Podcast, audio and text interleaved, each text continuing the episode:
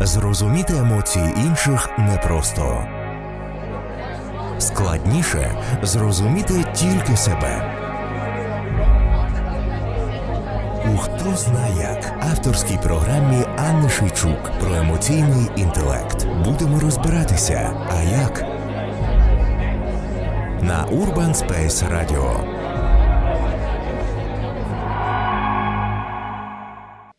Мене звати Анна Шейчук, це Urban Space Radio.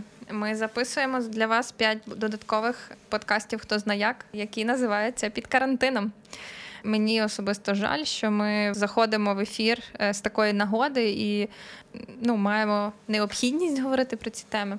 Але я вважаю, що те, що є можливість про це говорити на в ефірі, це дуже важливо. Ви можете слухати всі наші подкасти на Apple подкасті, а також вони крутяться в прямому ефірі Urban Space Radio кілька разів в день і повторюють постійно нам якісь важливі речі. В моїй програмі то про емоційний інтелект і про внутрішній світ, про те, яким чином людина переживає пандемію і що відбувається в нашому внутрішньому світі. Це все універсальні емоції, вони стосуються будь-якої кризи чи будь-якого складного періоду в житті людини, а також вони універсальні і в звичайний період. Це просто почуття, яких просто в даний момент точно більше, яскравіше, і вони можуть е, завдавати вам клопотів, тому що частина з них називається в нас в суспільстві негативні. Тобто нам не дуже приємно їх проживати. Відповідно, перший епізод був про тривогу, другий про страх, третій про злість четвертий про безпомічність. І от сьогодні п'ятий він стосується спокою. Нарешті перша позитивна тема, ви скажете. Так, і я спеціально поставила її в кінець. Мені хочеться, щоб ви почули і прослухали всі ті складні емоції, які є, тому що ви точно проживаєте їх в певній мірі, можливо, в невеликій, можливо, в якійсь більшій. І в кінці ми доходимо до відчуття спокою, до того, що конкретно ми можемо робити в кожному своєму дні, щоб спокою ставало все більше. Е, спокій кожен описує для себе по-різному. Якби вас попросити назвати метафорою, якою би ви могли описати спокій, що яку картинку ви бачите перед очима в своїх фантазіях, тоді, коли е, ви чуєте слово спокій, то кожен з вас придумає якусь іншу. Задайте собі зараз це питання і спробуйте уявити спокій, якою картинкою він у вас виглядає. А в мене він виглядає як е, море спокійне і таке глибоко синього кольору, і прям до безкраю вдалину, вправо і вліво. І це таке море спокійне і тихе. Мені ця метафора схожа на нашу психіку, тоді, коли в моменти, коли ми хвилюємося, тривожимося, боїмося, злимося, переживаємо, е, нас штормить. І є різні хвилі, буревії, шторми, дощі чи ще щось, тумани. А цей момент спокою це тоді, коли погода ясна, але не пече, е, спокійна, тиха і немає ніяких е, хвилювань, які нас подразнюють.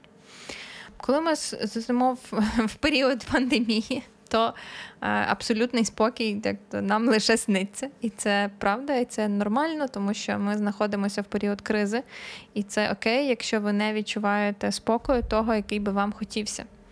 Разом з цим є такі поведінкові речі, які ми можемо додавати, які будуть додавати вам спокою.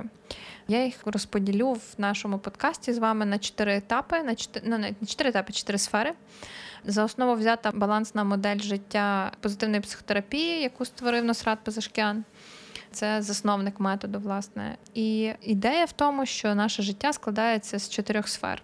Я впевнена, що незалежно від того, яку філософію чи які людинознавчі науки ви вивчали, ви точно були знайомі з певними схемами оцими балансів життя і різними сферами.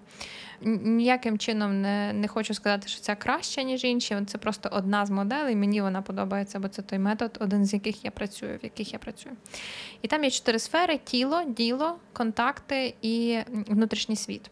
І давайте про кожному з них пройдемося. Я вам розповім про те, що в період карантину ми можемо робити для себе, для того, щоб сумарно нашого спокою і психічного здоров'я ставало більше.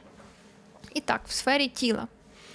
Це все, що стосується нашого тілесного життя, це те, що ми можемо робити кожен день для нашого тіла.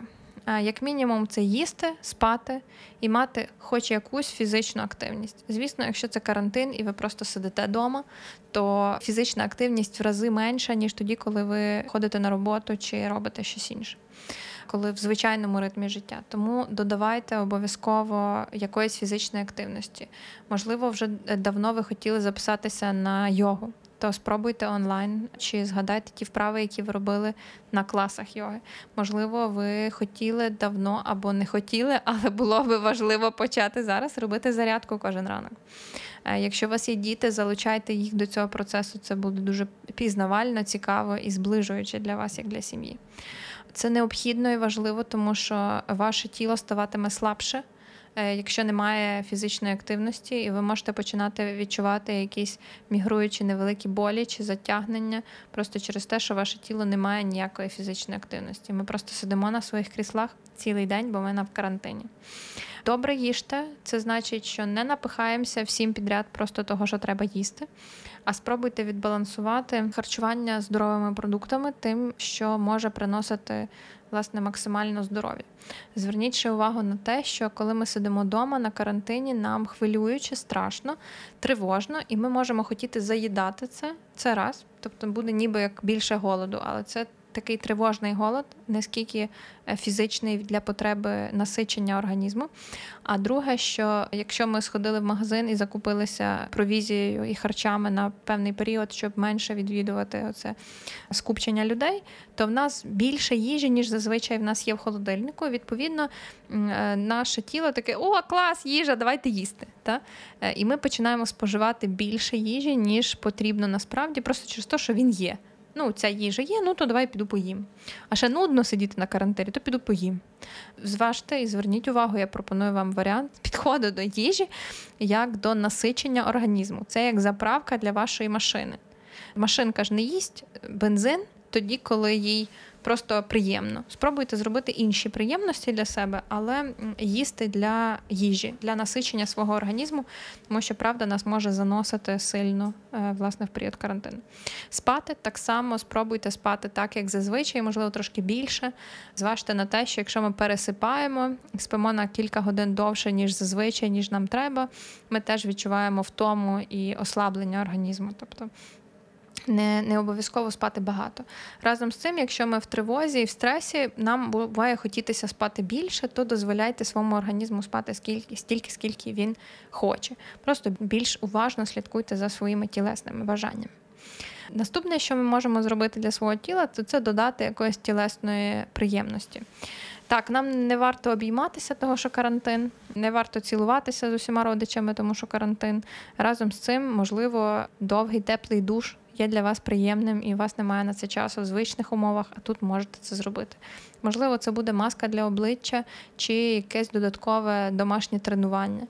Е, спробуйте зробити щось, прислухатись до себе і подумати, що приємного я хочу зробити сьогодні для свого тіла. І прям зробіть це як щоденний ритуал. Я чищу зуби, снідаю і роблю щось одне приємне для свого тіла. Ви побачите, що ваше тіло і ваш фізичний і моральний стан буде вам дуже вдячний за цю практику. Можете одягатися не лише в піжаму. Ми коли вдома, то ми маємо певний хатній одяг, який е, ну, хатній. І він такий, ну, хатній. І е, в якийсь момент це класно, тому що ми можемо не встигати в звичайному ритмі життя, оце знаходитися в піжамі. Але якщо карантин затягується, то і ми затягуємося в цій піжамі, і якось так і вже вставати не хочеться, і тонусу немає. Е, ваше життя продовжується точно так само. Спробуйте можливо, не вечірню сукню, але просто вдягти не лише хатній одяг. Щось, можливо, там не обов'язково білу сорочку, але щось красиве для того, щоб ви відчували, що ваш день почався. І так, ви вдома, ви на карантині, але ваш день активний і живий. І ви живий, і жива в цьому дні. Тому спробуйте додати в свій гардероб не лише піжаму чи розтягнуті джинси, а ще щось, що достатньо хороший одяг. Е, і який би ви зазвичай одягали, можливо, там якийсь кежуальний стиль, так, але щоб ви в межах дому теж відчували себе живою, здоровою, повноцінною людиною. Е, можливо, вам захочеться полежати, чи ви зможете нарешті полежати вранці довше, ніж зазвичай, і карантин тут на вам допоможе це, тому що вам не доведеться бігти. Це теж те корисне і приємне, що ви можете робити для тіла. І найважливіше правило це робити щось приємне, важливе і необхідне для тіла кожен день пам'ятати, що в фокусі є моє тіло, і задавати в кінці дня собі питання: а що я сьогодні зробила для свого тіла? Що я можу зробити завтра для цього? Це дуже важливо, тому що коли ми живемо в такому етапі карантину, ми ніби залипаємо в якомусь. Певному просторі і вже не настільки мобілізовані, не настільки е, включаємося в цей процес, і важливо нагадувати собі, що тіло важливе. Друга сфера це діло, те, що ми робимо. Якщо ви працюєте в онлайн, то ваша професійна діяльність швидше все, що збереглася. Частина її змінилася. Частина людей не змінила робочий графік, і в них не стало менше роботи, тому що вони можуть працювати онлайн. В частини просто став абсолютно вільний день. Важливо не скільки об'єм роботи, а скільки наповненість дня діяльністю. Е, і ця діяльність може стосуватися вашої професійної діяльності. Можливо, це якісь певні хатні справи, можливо, це е, щось інше, що ви можете робити, можливо, це хобі, яке ви давно хотіли почати. Необхідно, щоб ваш день не виглядав лише як на лежання морського котика. Е, щоб в ньому була якась конкретна діяльність. І так, я розумію, що це карантин, і ми обмежені в своїй свободі. Разом з цим я впевнена, що ви можете знайти якусь діяльність, якісь дії, які доступні вам в процесі карантину. Можливо, треба зробити щось, на що давно не вистачало часу. Помийте вікна, почистіть балкон, почитайте книгу, яку ви давно хотіли почитати. Наведіть якийсь лад вдома, чи зробіть щось, е, якесь впорядкування, е, на яке давно не вистачало часу. Це не стосується тих людей, які не люблять робити порядок. Не любите робити, то не робіть все ок. Але я маю на увазі, що ви можете зайнятися, зайняти, власне, від слова зайнятість себе чимось, що необхідне, але ви завжди це відкладали на потім, бо не настільки актуально. Якщо зараз у вас з'явився на це час, то зробіть це. Мені, наприклад, в цьому місці прикро, того що психотерапія може переводитися в онлайн, і я працюю на карантині, і об'єм моєї роботи не зменшився. Я не нудьгую, я працюю точно так само. Е, і мені навіть трохи прикро, того що е, я не маю додаткових вихідних чи додаткових канікул. Ось е, відповідно е, дуже важливо, е, про що хочу сказати в цьому розділі, про те, що важливо мати діяльність. Так само сюди додаються онлайн-курси, дуже багато навчальних шкіл чи таких едукаційних платформ повідкривали навчальні освітні курси. Дайте їжі для свого мозку. Якщо ви не можете працювати, тому що ваша робота не переноситься в онлайн, то займіться навчанням. Це дуже важливо для власне мозку нашого, щоб він оце не закисав.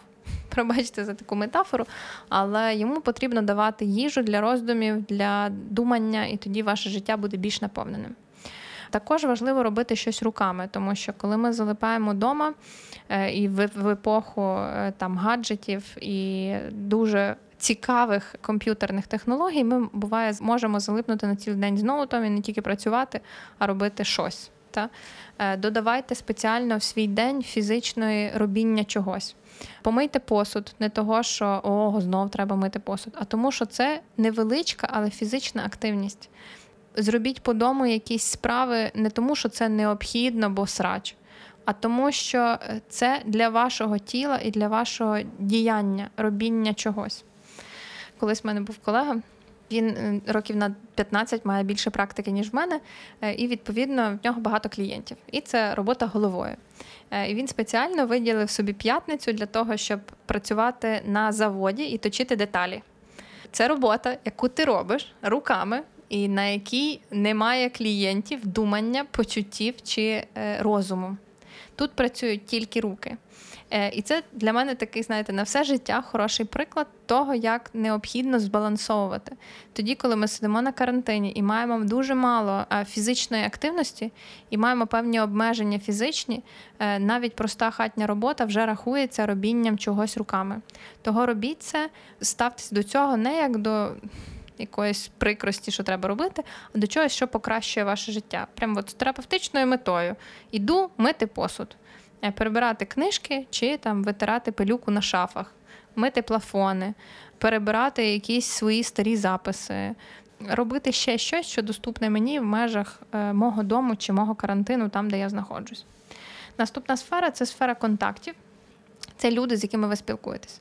Так, в межах карантину е, спілкування обмежується, але обмежується соціальне фізичне спілкування. Це не означає, що не можна подзвонити. Вірус не передається через трубку телефону чи через месенджер. Тому пам'ятайте про рідних, які з вами, про людей, з якими ви раніше були зазвичай на контакті. Пишіть їм, питайте, як в них справи, розповідайте, як у вас справи, телефонуйте. Це дуже важливо для вашого психічного здоров'я і для, для них. Тому що тоді ми не залишаємося наодинці зі своїми переживаннями і маємо можливість відчувати оцю соціальну підтримку і соціальну включеність, навіть живучи в межах обмеженого певного простору. Подбайте про стареньких чи хворих родичів, які у вас є.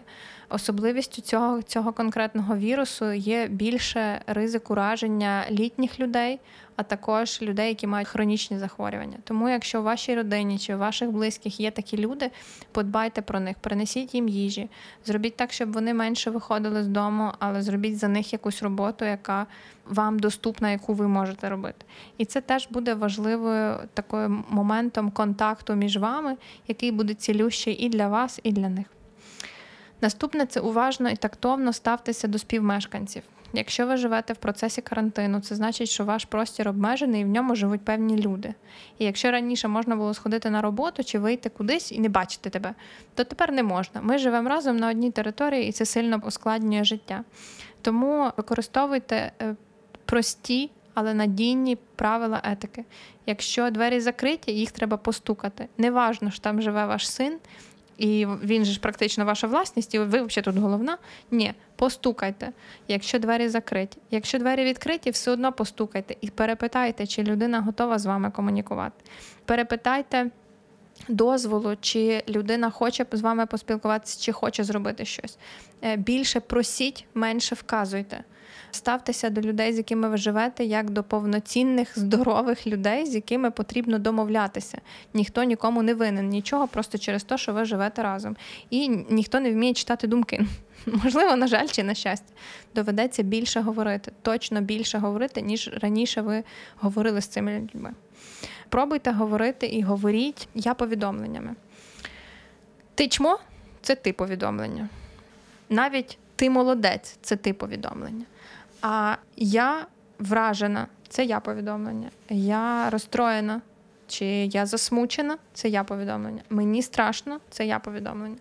Я дуже рада за те, що ти. Я вдячна тобі. Це я повідомлення. Говоріть я повідомленнями, тобто почуттями про себе, а не про когось. Це точно покращить вашу комунікацію, особливо в складний період такого тісного співжиття. Е, додайте якоїсь сімейної традиції. Можливо, вони у вас і так є, ці сімейні традиції. Підтримайте їх. Можливо, це там сімейна вечеря, коли всі разом вечеряють, або там не знаю, розповідання казок, спільне робіння чогось. Якщо в вашій сім'ї немає таких традицій, спробуйте запровадити. Можливо, не всі зразу погодяться. Навіть якщо хтось один з ваших погодиться, то потім, можливо, інші підтягнуться. Е, не мусить бути всесвітня ідилія. Кожен має право жити своїм життям в межах тієї території, де ви всі разом знаходитеся. Кожна сім'я має право виглядати так, як вона виглядає. Те, що нормально для цих людей, може бути геть неприйнятним для інших, але інші чужі форми поведінки будуть неприйнятні для вас. Тому незалежно від того, як виглядає ваша комунікація, якщо всім так добре, ну то й супер. Тобто різна міра, наприклад, близькості чи обговорення якихось тем це все нормально. Остання сфера, про яку я сьогодні буду говорити, це внутрішній світ. Це те, що є в нашому емоційному і внутрішньому такому е, внутрішньому світі, що я тавтологіями роздаюсь. Там є одна така особливість, як е, стійкість.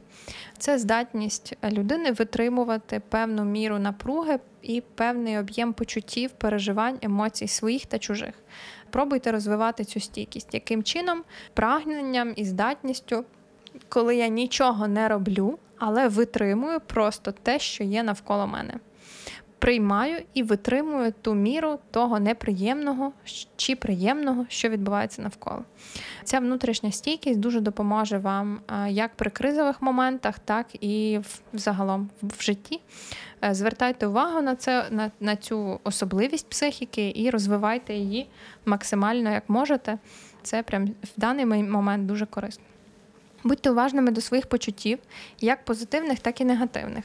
А що це означає? Це означає задавати собі питання, що я насправді відчуваю, і спробувати назвати це. Тоді, коли мені страшно, говорити мені страшно, я боюся. Коли я злюсь на когось, то говорити я злюся. Дуже важливо називати для себе почуття тими словами, якими вони називаються. Е, якщо ви віруюча людина, то молитви дуже будуть вам помічні. Пробуйте молитися щиро і так, як ви знаєте правильно в вашій релігії. Не робіть з цього такий релігійний сімейний культ, а швидше зробіть так, щоб кожен мав право молитися так, як він хоче, і таким способом, яким він хоче. Тому що молитва працює тоді, коли для людини особисто працює тоді, коли вона щира йде тими словами, які йдуть від неї. Мрії про майбутнє теж можуть бути помічні в період кризи, але мрії, а не плани. Особливістю нашої з вами ситуації пандемії в тому, що я особисто вірю, що фініш близько, ну що він точно є, і рано чи пізно вся ця історія закінчиться. Разом з цим ми не знаємо, скільки часу це протриває. І якщо я почну планувати щось там, наприклад, ну літо це ж так далеко, до літа точно все закінчиться, того я коротше на літо собі вже планую щось. Утримуйтесь, будь ласка, від таких речей. Чому? Тому що якщо щось піде не так, то ви будете переживати велику фрустрацію, незадоволеність і хвилювання, що не трапилось так, як ви планували собі. Е, разом з цим мрії вони корисні і вони допомагають підтримати такий як це, бойовий моральний дух. Чим відрізняється мрія від плану? Мрія це е, я колись прочитала статтю про Азорські острови і дуже хотіла би колись туди поїхати. Я би хотіла там пережити якісь переживання, почуття чи е, події. Я би хотіла, наприклад, поїхати на Burning Man, або народити дитину, або ще щось. Разом з цим я не планую цього. Я не планую квитки, не, не, не, не планую це будь-що.